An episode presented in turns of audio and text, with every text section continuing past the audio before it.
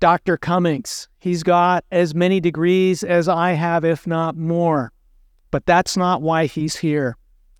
Uh, 14 years ago, shortly after Julie and I got married, I lured my wife into a honeymoon to go to the Holy Land. Um, I don't advise you to do what I did to do a honeymoon with 30 other people who signed up from the Master's Seminary, but nonetheless, that was with Dr. Grisanti. And it was also with this couple from Kansas. And we got stuck in Hezekiah's tunnel together. It was one of the formative experiences of our time there. But as time went on over the years, and the Lord does this, and it's interesting, it seemed our paths would cross with David and Kim all the time. I was asked to be an intern uh, and interim pastor at Julie's home church, Cornerstone. And then after that, Dr. Grisanti came in and would preach occasionally there. And then David was asked to be the interim pastor after us for a year afterwards. And then as time went on, and uh, Dr. Grisanti was always kind to me. He would mention David and Kim. And then I discovered afterwards that one of Ricardo's closest friends during his DMin program was this couple known as the Cummins. And it was David, and we shared that. And David and I were able to spend time last year together at Shepherd's Conference. And then as we had an elders meeting and the men were via Zoom with Ricardo, who appears in the background in Colombia, but David's in the background there. So our paths have crossed repeatedly. But beyond that, I would just say to you that um, with David and Kim, there's a, a love for the Lord that's grounded in His Word. And that isn't always there with every man who go by the name of pastor. It's a special thing, and it's come as you'll see, and you spend time with them through a life that God has given them and through many journeys. Uh, David and Kim were originally from Texas. They had a regular, quote unquote, normal life and normal job before they got called into the ministry. They have walked and they have seen, but they've walked with our Savior. And you can see that in spending time with them in their testimony and in their teaching. And so that was one of the reasons when it came for the anniversary this year that Julie and I said it would be really sweet to have them come and minister to us because the Lord has already been drawing us closer and closer together through our network of fellow saints who love the Lord. So, with that, um, David, would you come and share the word with us?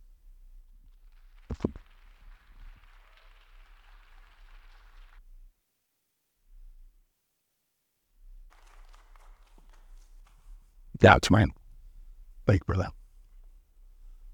Well, it's not often you get to say I went on a honeymoon with a pastor. I didn't even go on my own honeymoon with a pastor, you know what I'm saying?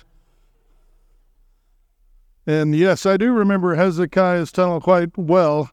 They were in the front of the line through Hezekiah's tunnel. Now, Mark's built for Hezekiah's tunnel.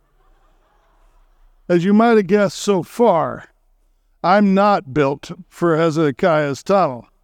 So there were places where I'm going, is it going to get smaller? And is it going to get shorter? And if it does both at the same time, I'm in real trouble.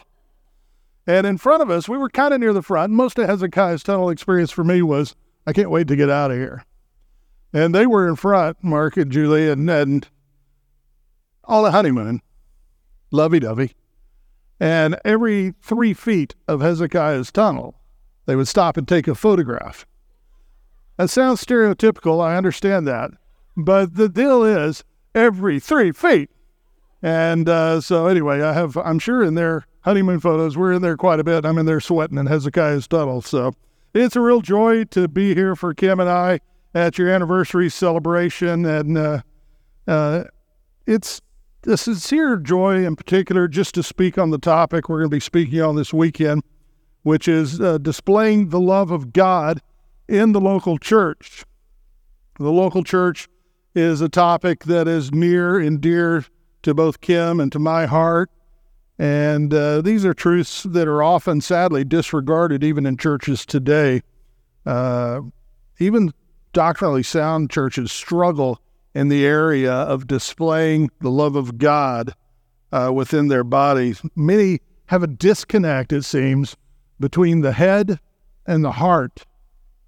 You, you can understand truth, right? And sometimes not apply it. Anybody know what I'm talking about? Nobody, right? Just me? I'm the only one that struggles with that? It's true. It really is. They forget uh, who builds the church for one thing, and they think about, well, what if we do this or what do we do that? How can we really see this church grow? It's up to me. Pastors can feel that way, church folk can feel that way. But the one who builds the church, of course, is who? You can talk to me. It's okay. Who? Jesus Christ, right? Yeah. Uh, and they forget how Christ builds his church. Many people think that it's uh, programs that build a church or events or entertainment and different things like that. But if you look at Christ's ministry, you'll see how his priorities played out. I had somebody tell me one time, and it really stuck with me. If you picture Christ's ministry as you read through the Gospels and you think about it like a, a pyramid or a triangle, and the bigger pieces are at the bottom if you sliced it, and if you picture the bottom of the triangle, the Word of God, and then you picture Christ's ministry and you start to kind of analyze where did he spend his time and energies. The first place, the biggest slice of that triangle at the bottom was on truth, was on principles, okay? So principles. And then the second slice, still really big, was people. Principles applied to people.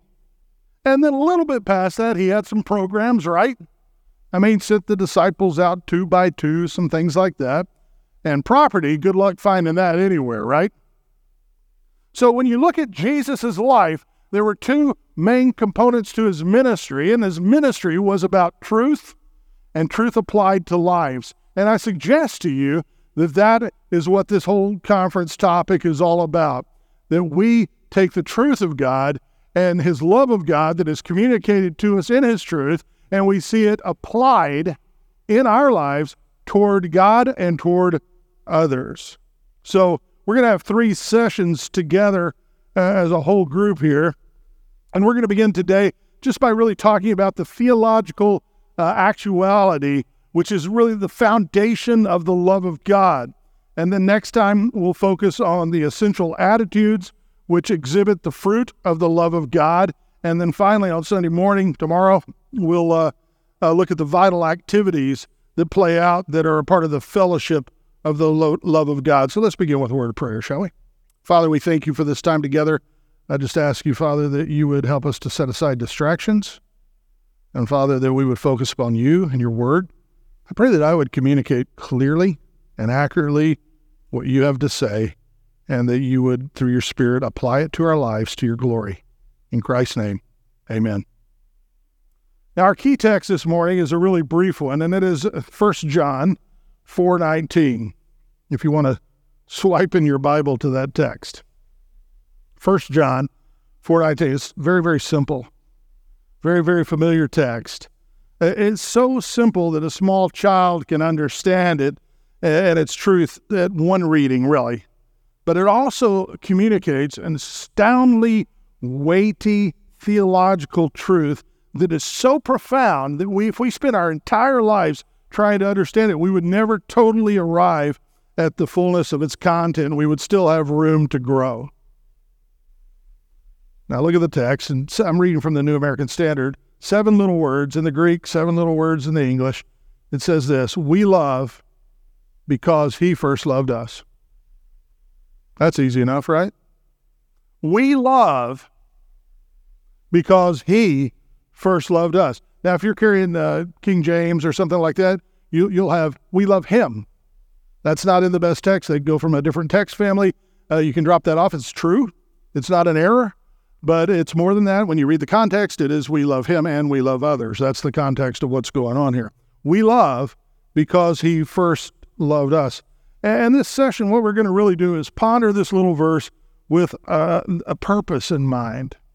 And our purpose is to embrace this clear theological truth. And it's this, listen carefully. The Christian is to be inherently characterized by a love that emanates from God and is reflected by us.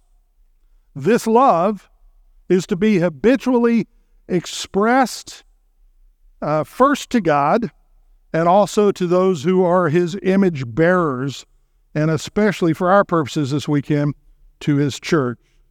And 1 John 4.19 sums this up very, very succinctly and nicely. Now, quick question. Mark, what time am I supposed to be done? Because I know we're starting a little off schedule. Is he in here? Did Mark leave? Is that the way? Oh, there you are. What time do you want me to be done? It's 1021 by the back clock.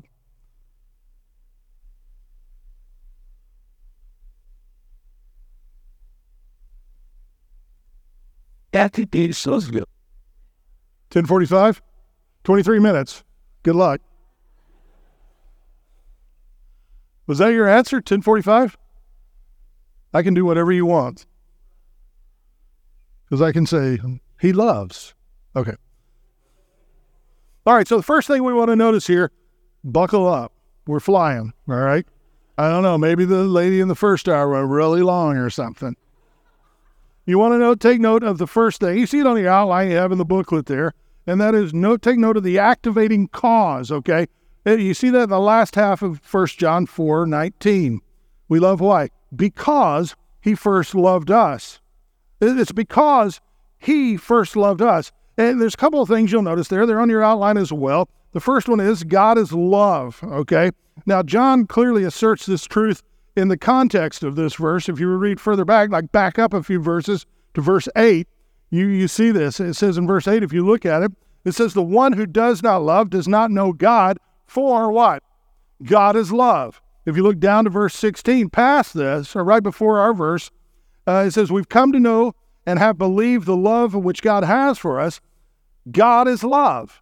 And the one who abides in love abides in God, and God abides in him. It says, God is love. Ha theos agape est in the Greek is only one way to translate that. Some people say, well, love is God, God is love, could be both ways. Grammatically, it can't be. It is God is love. God defines what love is. God uh, it, uh, defines love, and love is not defined by Him. That's important, okay? Or by us. It's, it's defined by His character, not by us. Uh, we often get this backwards and we live like love is God, right?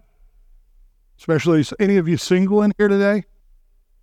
Sometimes when you're single, you're going, huh, if I could just find that right person, a good godly man or woman, whichever works with your gender, your two genders.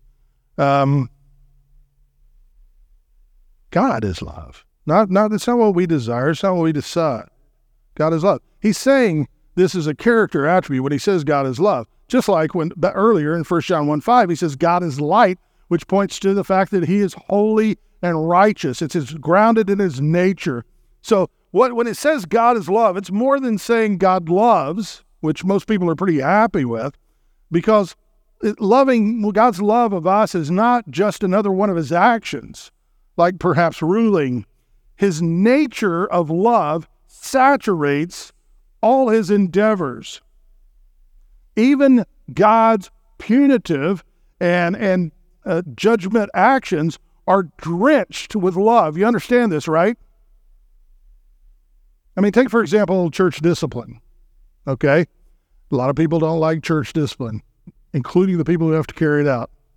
It's not easy, but it's one of the most loving things you can do for somebody, right? If somebody's caught in their sins, you go to them and, and you, you bring it to their attention in a humble and loving way. And if they repent, you've won your friend.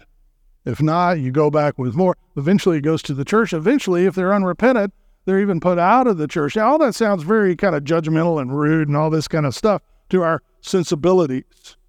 But it's one of the most loving things you can do.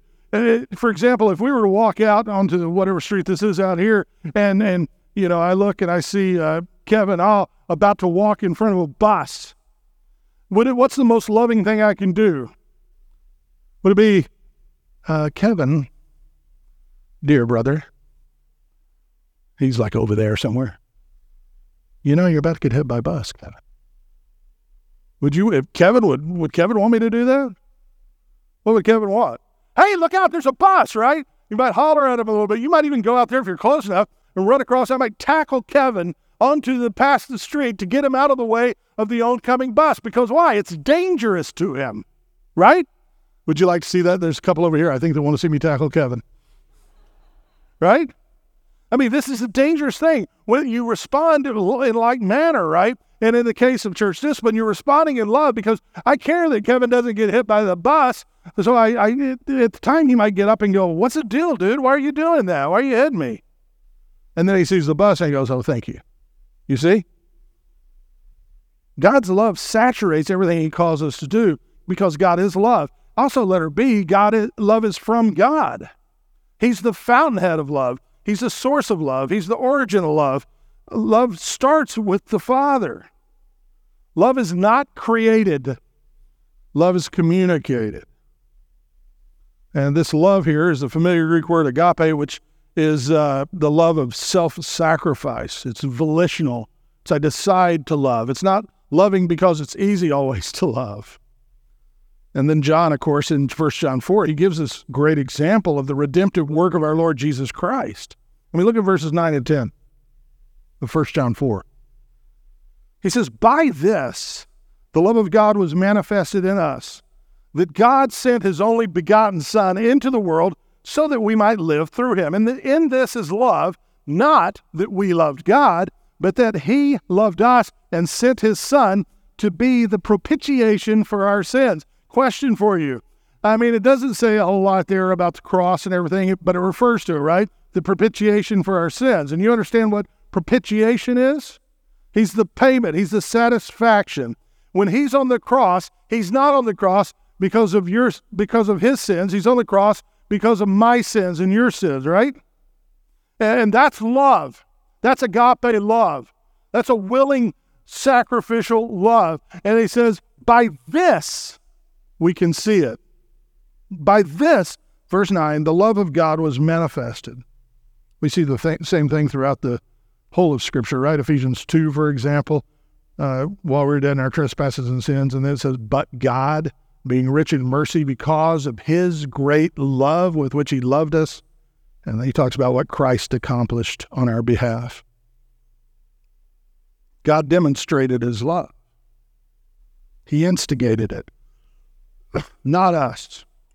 Verse 10 says, And this is love, not that we loved God, but that He loved us and sent His Son.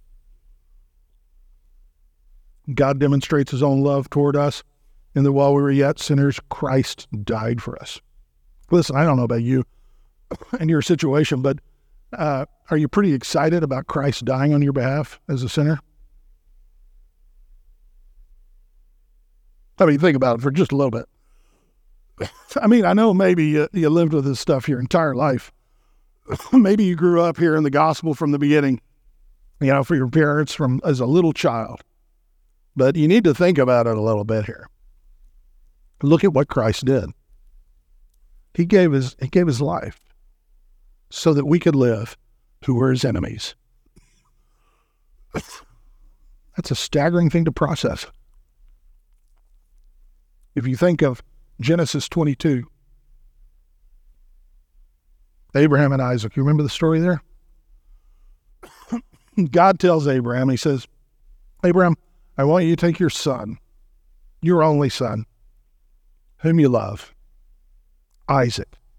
I want you to take him to a place I'm going to show you, and I want you to kill him. Now, how many of you have kids here? How, you feel about that? If that if God if that was God's command to you? If they're in junior high, you're probably pretty happy about it. I mean, my parents would have been. What does Abraham do?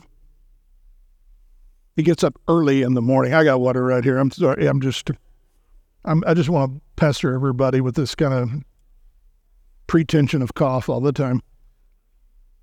Thank you. He gets up early in the morning. I don't know about you. If I had that command, I'd probably be like, yeah, I'll get to that. He didn't exactly say when, did he? Maybe I'll slow play it. He takes with him the wood for the burnt offering, takes all the supplies. In case wherever God sends him, all the stuff isn't necessary there. He's going to be prepared. Think about that. He goes on a three day journey with his son, his only son, whom he loved, Isaac. Hey, Daddy, where are we going? You know, Isaac wasn't a little boy, but he was probably maybe 18 or so. Where are we going? By the way, when Isaac's 18, how old's Abraham? Quiz time. Anyone? Anyone? Bueller? He was 100 years older, okay? I don't care who. I, you spot me 100 years on anybody, I can take him. It says something about Isaac, too, that he's following his dad up there and even allowing him to put him down as a burnt offering. You know what I'm saying? It says something about Abraham's character and Isaac's as well. He gets to Moriah, which, by the way, is the Temple Mount. He's placed upon a rock. Abram takes the knife. He raises his hand. He's ready to kill him. He's prepared the offering. It's time. He's about to plunge it. And what does God do? He sends the angel of the Lord. That's the second person of the Trinity, by the way. The Son of God comes and he says, What? Abraham, Abraham, don't do it. Stop. What about the offering? There's a ram. You see this, what God did there? He, when he crucified his own son, he did not afford himself the same luxury that he afforded to his servant Abraham. Abraham was willing. We, we should be willing as well. Whatever God says, wherever He wants us to go, all this kind of stuff, we should be ready and willing anytime, anywhere, any place, right? Amen? This is love, okay? This commandment to love other people, which is primarily we're talking about here in the church this time, this is a commandment of God. It's not any different than Abraham being told, go kill your son, except for it's a whole lot easier to put into act- action in some ways, right? But yet, churches can often be the most divided places on a Sunday that you can find.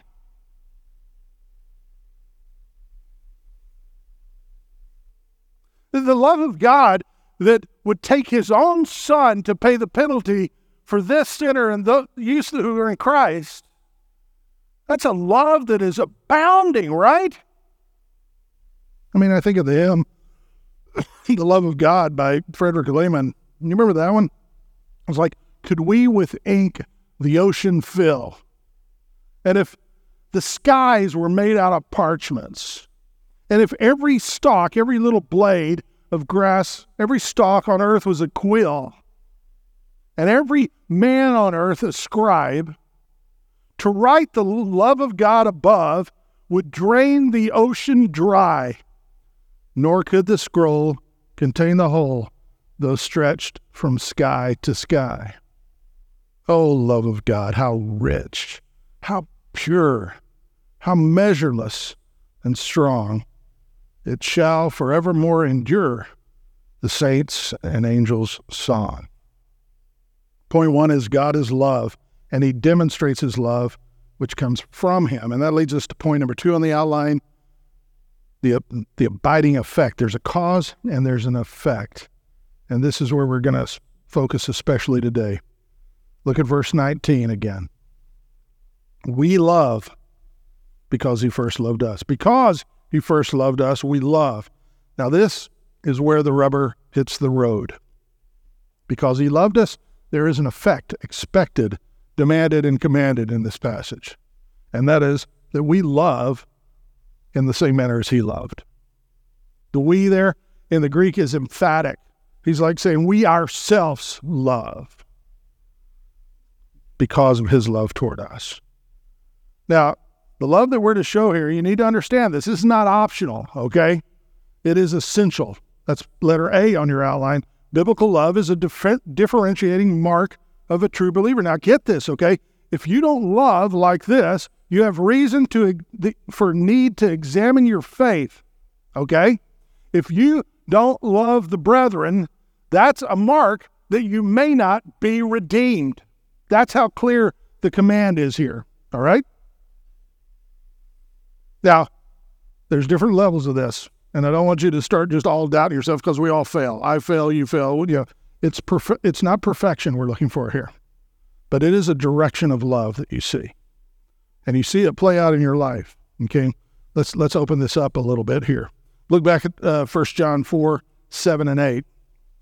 He says, Beloved, let us love one another. Why? For love is from God.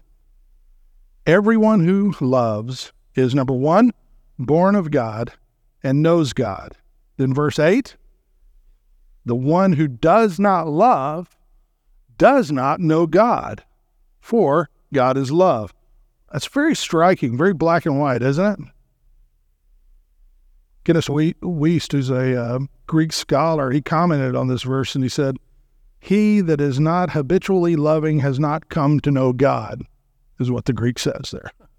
That's pretty strong, isn't it? And as our text in verse 19 says, we love because he first loved us. Now, this is not new teaching at all. Turn your Bibles over to Mark chapter 12. verse 29.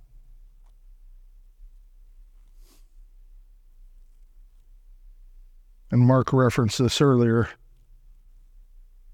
He starts off by quoting Deuteronomy 6 5. Jesus is speaking here in verse 29 of Mark 12, and he says, Hear, O Israel, quoting it, the Lord our God is one Lord, and you shall love the Lord your God with all your heart, with all your soul, with all your mind, and with all your strength. So it begins there, right, with a love for God and it flows out by necessity from that position. Now, if you're still in Mark there, which I hope you are, look down to verse 31. He says, The second commandment is this you shall love your neighbor as yourself. There he's quoting Leviticus 19, verse 18. And then Jesus says this listen to his words There is no commandment greater than these. That's strong, isn't it? You see, not only are we to love God, like point one said, but we are to show, point two, love for others. This is startling. Look at 1 John 3.14 as we kind of move through a little bit of a survey here of some of this. 1 John 3.14. Look at what John writes here. He says, We know that we have passed out of death into life because we love the brethren. How's that for a doctrinal statement? because we love the brethren. I mean, you're like, where's the resurrection? Where's the cross? Where's the propitiation? Where's the atonement? Where's, you know, all these kind of things. But he, he just goes right to the heart of it because this is a fruit that you can see if all the rest of the stuff has taken place. Because we love the brethren. He who does not love, he continues, abides in death. So, right there, it's so clear we need to stop and ask ourselves some questions when we come to a text like this, don't we? How's my love? Do I love like that? I mean, seriously. Do I look around this room here at this sweet church family?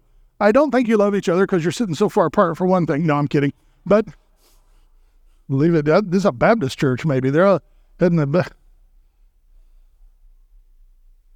Look around. Do you love the brethren? Do you care about them to the level that you care about yourself? Wow.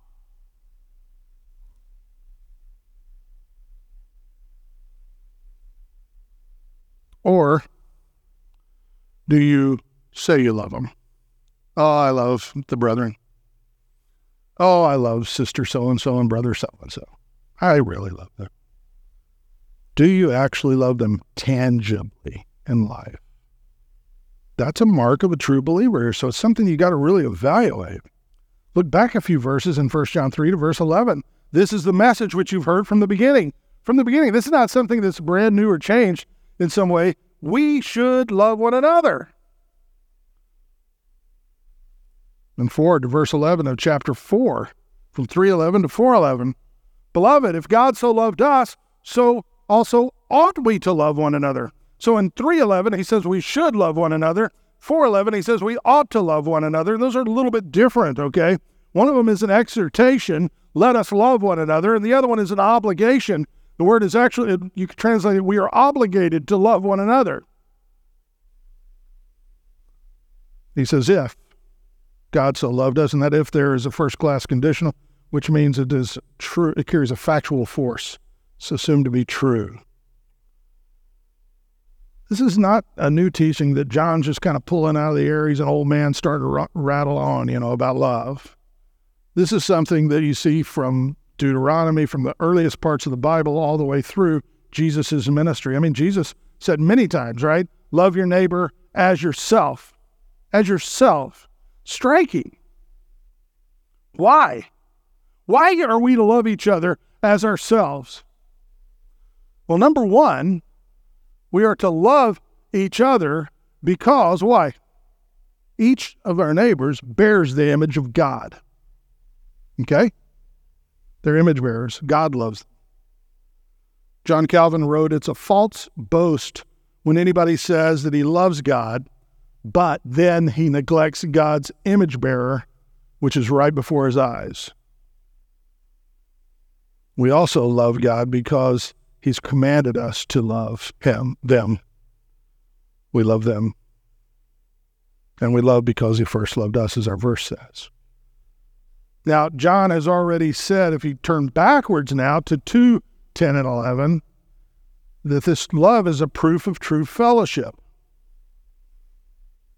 1 John 2, verse 10, he says, The one who loves his brother abides in the light, and there is no cause of stumbling in him. But the one who hates his brother is in the darkness and walks in the darkness and does not know where he's going because the darkness has blinded his eyes. The next chapter, he's going to say in verses verse 10, he says, By this the children of God and the children of the devil are obvious. Anyone who does not practice righteousness is not of the God. And look at the parallel statement, nor the one who does not love his brother. A little later, I mean, what does this love look like, right? I mean, this is so striking that he's saying this, and we just ought to be just consumed with this concept of I'm called to love. I'm supposed to love like that. How do I do that? What does it look like? Am I doing that? Or am I just giving a lip service or playing to the, the bell curve somewhere? What does love look like? Well, I just love the church. I love each one of these people. Love you, love you, love you, love you, love you, that kind of thing, right? But in practice, tangibly. I never think of them. I never pray for them. I never weep with them when I need, when there's weeping. I don't rejoice with them when there's rejoicing. I don't care for them when there's a need. But I sure love them. You see the hypocrisy? 1 John 3:16 and this is amazing, right? We know love by this. How do I know love? That he laid down his life for us. Yes, I love that. And we ought to lay down our lives for the brethren.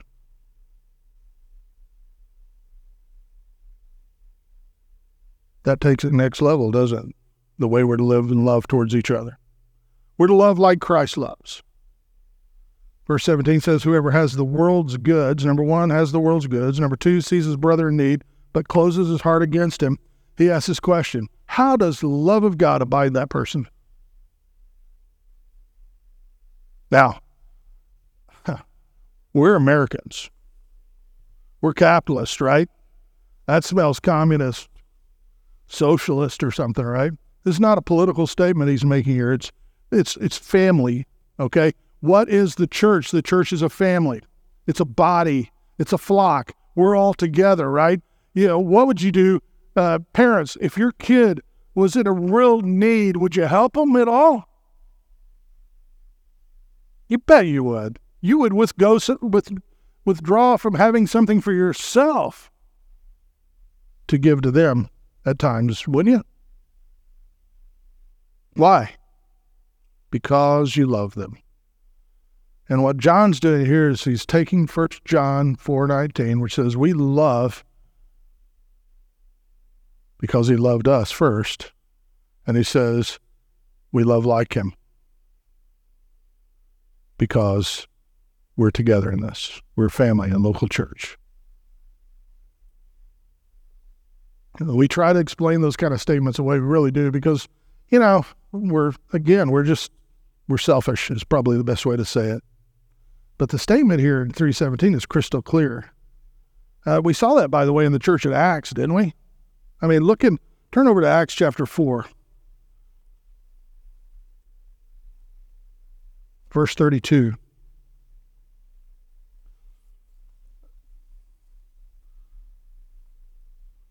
Uh, don't need to turn over there. We don't have time to go into in depth. Let me.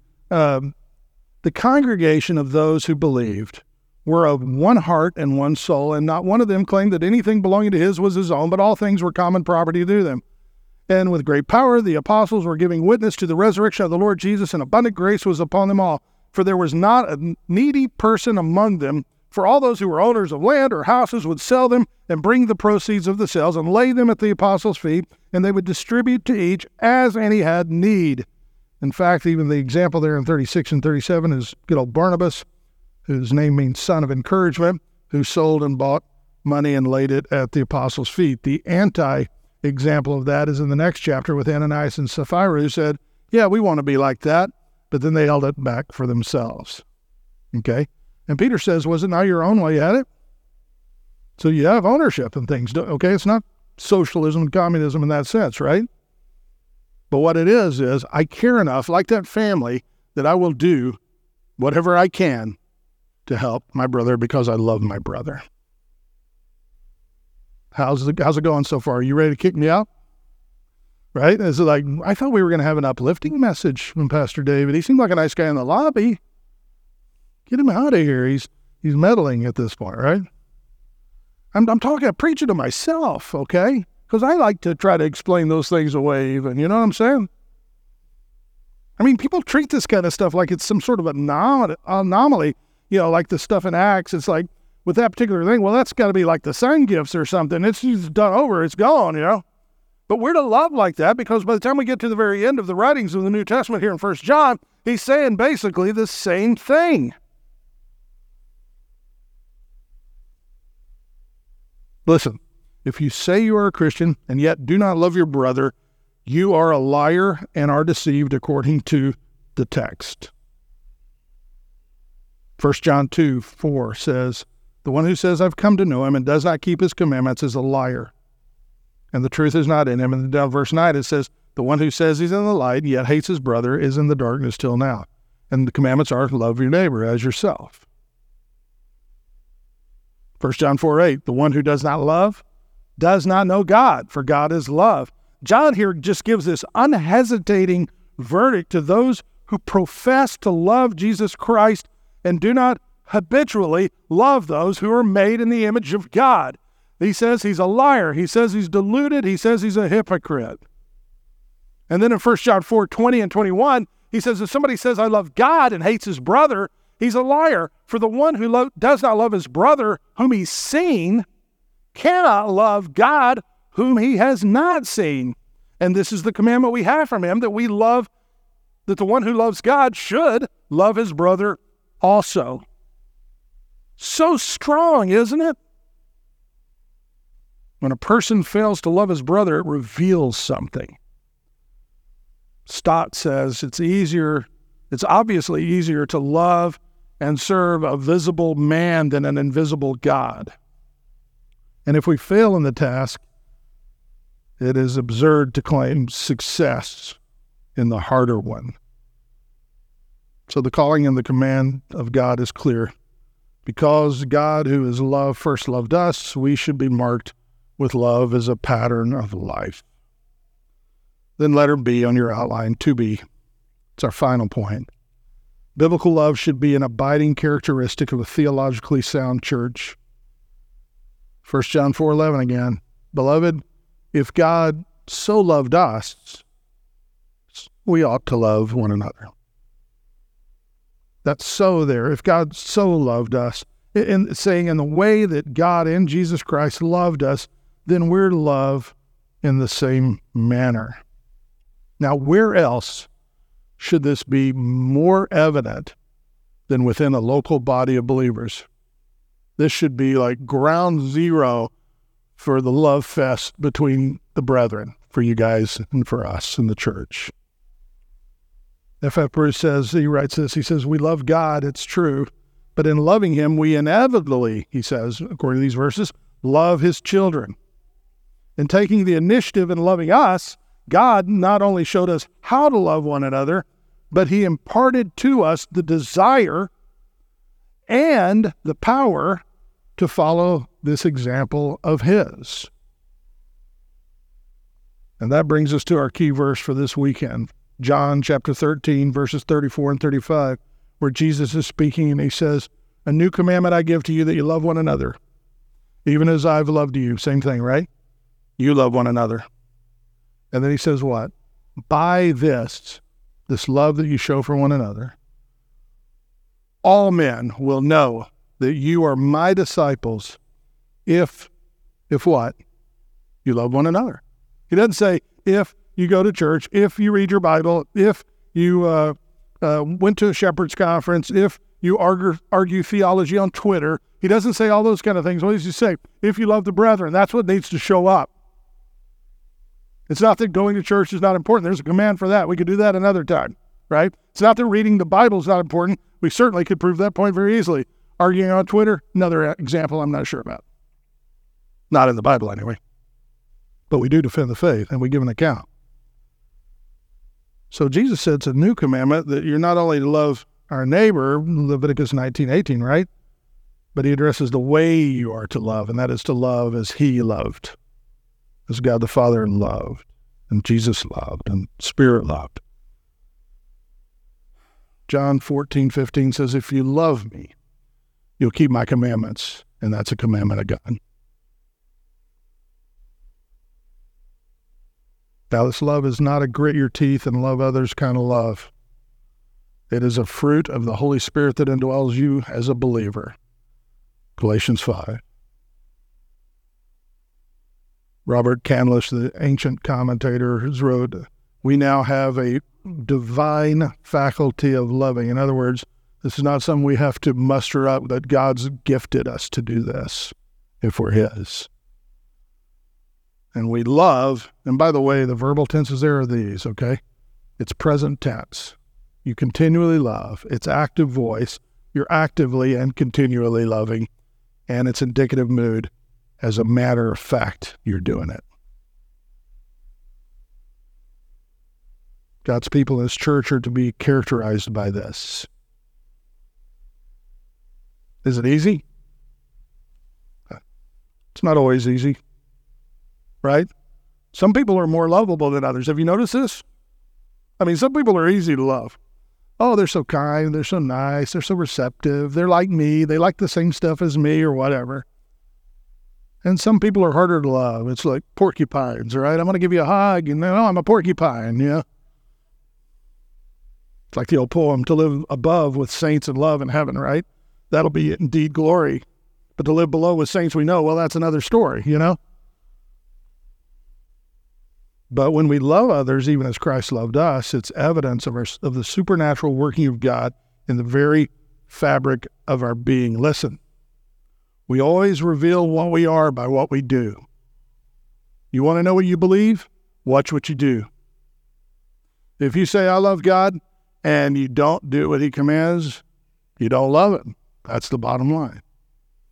Sometimes that's a life. I don't love Him.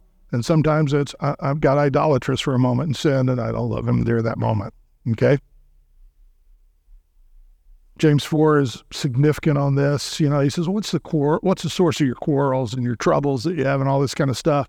And what does he say? It's your it's he basically says this. He says, It's your desires. Because we do what we do because we want what we want, right? And we want what we want because we think how we think. And we think how we think because we believe what we believe. So if I believe that money makes me happy, I'll think about how I can get more money. I want more money, and then I'll do whatever it takes to get more money, even if it's not legal at times, right? If that's your belief. But if I truly believe that God loved me in such a beautiful way that He sent His Son, Jesus Christ, so that I might have life and have it eternally, that He adopted me into His family, that He's coming back to reward me and bring me into my eternal home and where there will be no sin, no sorrow, no weeping, no gnashing, none of that kind of stuff, only blessedness forever. If I believe that, I'm going to think differently. My mind, uh, Romans 12, 1 and 2, is renewed. I'm being transformed by that. And then what I want will start to change as well. I want to bring glory to Him. He loved me that much. I want people to know Him. He loved me that much, and He wants me to love others. I want to love others. And then your actions start to follow through. And you actually do it. If you believe we're, you know, that you are the most important thing on the earth, world, you'll live like it. If you believe that your comfort and your happiness are paramount, you'll live like that and you'll do everything to do it. It doesn't matter who you have to steamroll or take over to, to, to get your desires. If we believe that we have no responsibility to care for our brothers, if we believe that our wives and our children exist to give us happiness and to serve us, if we believe church exists only to serve me or entertain me or minister to me only, there'll be impact to that, right? We won't use our spiritual gifts. We won't show love to others. We won't care for those people. Listen, if Lighthouse Bible Church of San Jose is going to glorify God and be used mightily of God in the coming years, He's given you 13 already, and praise God for that, right? But in the coming years, hopefully many, many more until He comes, if we're going to be used mightily by His powerful hand, we need to make sure of a few things. We need to make sure that our theology is correct and our thinking, what we believe, uh, our thinking comes out of that, right? And our actions. That, that we need to uh, realize that man and this issue of love is made in the image of God, and we are to love man as God loves man in a biblical way, not a sentimental Hallmark movie kind of way. And then out of that, our desires flow. And then comes biblical thinking more and more, and it just keeps building. We have this is our ambition to be pleasing to Him, and our actions reflect those desires, and it just rants and repeat. When we live out our faith reflecting the love of our Lord to others, uh, we'll look more and more like what Christ did. I mean, look at Christ in the Gospels. Read the Gospels again and just start marking how he interacted with people. He had an eye of compassion towards the people who were suffering and who were lost. He, he didn't deal with them in the way they deserved. He dealt with them instead according to his love. He gave them opportunity. His attitude toward people was not determined by uh, social status, economic situation, politics, likability. His attitude was driven by his love for them. Also, the religious people who said all the right stuff and knew the verses, didn't do it, the Pharisees, look how he treated them too, with a love that tried to reclaim them, right? He pointed it out. I mean, here's a seeker sensitive service for you, right? You brood of vipers. I mean, I mean, this is tough. Jesus is not like, you know, like a Renaissance painting where he's just kind of pale and pasty and leaning and I'm happy, Jesus. You know, it's not that kind of thing. He's God Almighty and He's righteous and He's holy, but He's loving. And He calls us to live in accordance with that and to reflect Him to a lost and dying world so that He might redeem some to the glory of His name. Is that your heart? If it's not, today's a good day to repent. I have to repent all the time of that. You know what I mean? There are times that it is my heart, and there are times it's like, you know, I want to, I want some me time, right? And I got to be reminded, it's His time. I've been bought with a price. There's the theology, my friends. He's told us to love. He's told us how to love like He loved. And He's made it to be a mark that says, if you're mine, you will love like that. Let's pray. Father, we thank you for this time together and we thank you for your truth. Lord, uh, to read those words apart from the Holy Spirit of you that dwells us um, would be discouraging. But to know that you have sent your Son and have empowered us by sending your Spirit to carry out what you've called us to do because you are a just God. Uh, we realize that the burden is not a heavy burden, but the burden is light. Lord, help us to get out of the way of your work by loving like you love. We pray this in your Son's holy name. All God's people said, Amen.